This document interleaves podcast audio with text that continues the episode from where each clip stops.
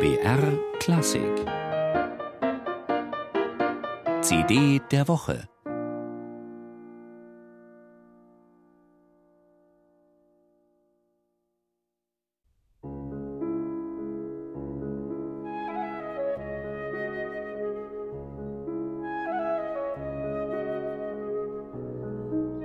Paris, achtzehnhundertneunundneunzig.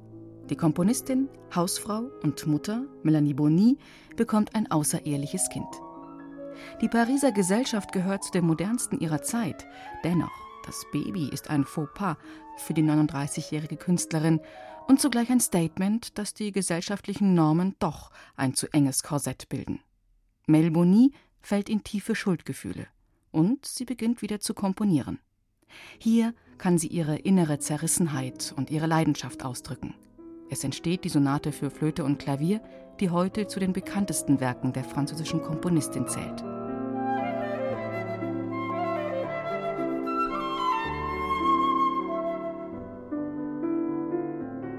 Mel Bonis war eine Kommilitonin von Claude Debussy.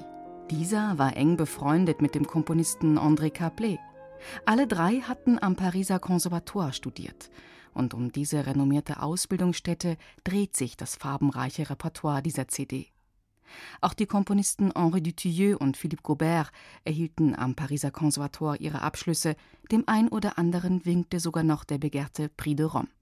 Kurz, die Flötistin Marcia Cecilia Munoz und die Pianistin Tiffany Butt zoomen mit ihren ausgewählten Sonaten, Sonatinen und Romanzen in einen Ausschnitt der französischen Musikgeschichte, in der der Begriff des Impressionismus noch zart in der Luft hing.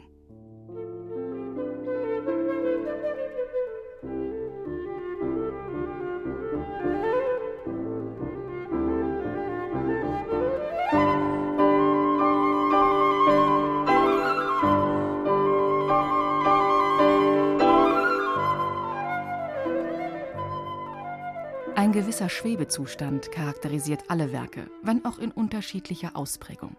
Den einen Tondichter, wie Claude Debussy, lockt mehr die Welt der Klangfarben, andere, wie Charles Marie Widor, die virtuose Geste und traditionelle Formgestaltung.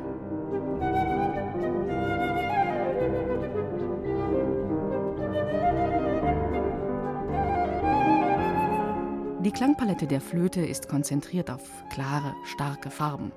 Die argentinische Flötistin zieht deutliche Konturen. Ihre Phrasierung fließt leicht dahin, unbeschwert und technisch elegant. Die Mischtöne in diesen präimpressionistischen Farbspielen kommen aus dem Flügel. Tiffany Butt bringt ihr Instrument zum Strahlen und Schimmern, dunkel glühen und melancholisch verblassen. Das gelingt nur mit der entsprechend elaborierten Anschlagskultur. Für sich genommen erscheinen die beiden Musikerinnen sehr individuell, im Duo aber ergänzen sie sich zu einer reizvollen Mischung.